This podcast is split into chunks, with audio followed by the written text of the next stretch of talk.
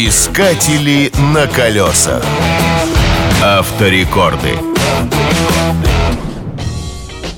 Известная пословица гласит «Рожденный ползать летать не может». Однако, если вспомнить, что ползающая гусеница способна превратиться в порхающую бабочку, в этом утверждении можно усомниться. Свою лепту в сомнения вносят летающие автомобили.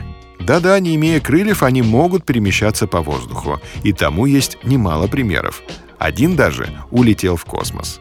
Этот случай связан с именем изобретателя и предпринимателя Илона Маска.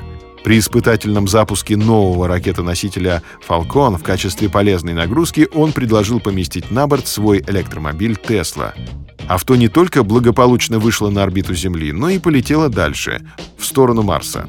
Так в книге рекордов Гиннесса появился автомобиль, преодолевший рубеж первой космической скорости. Можно сказать, это нечестно. Он же не сам оторвался от Земли и совершил полет. С этим утверждением можно согласиться, но есть и другие примеры вполне самостоятельных полетов. Один из них состоялся в американском штате Монтана во время грандиозного автомобильного шоу. Здесь собрались лучшие водители, чтобы продемонстрировать свое мастерство. Настоящий фурор произвел Грек Готфри. На тяжелом шестиколесном грузовике он прыгнул с трамплина и пролетел 50 метров 60 сантиметров. Самый длинный в мире полет на грузовике тут же был занесен в Книгу рекордов Гиннесса. На сегодняшний день прыгнуть дальше еще никому не удалось. На колесах. Искатели на колесах.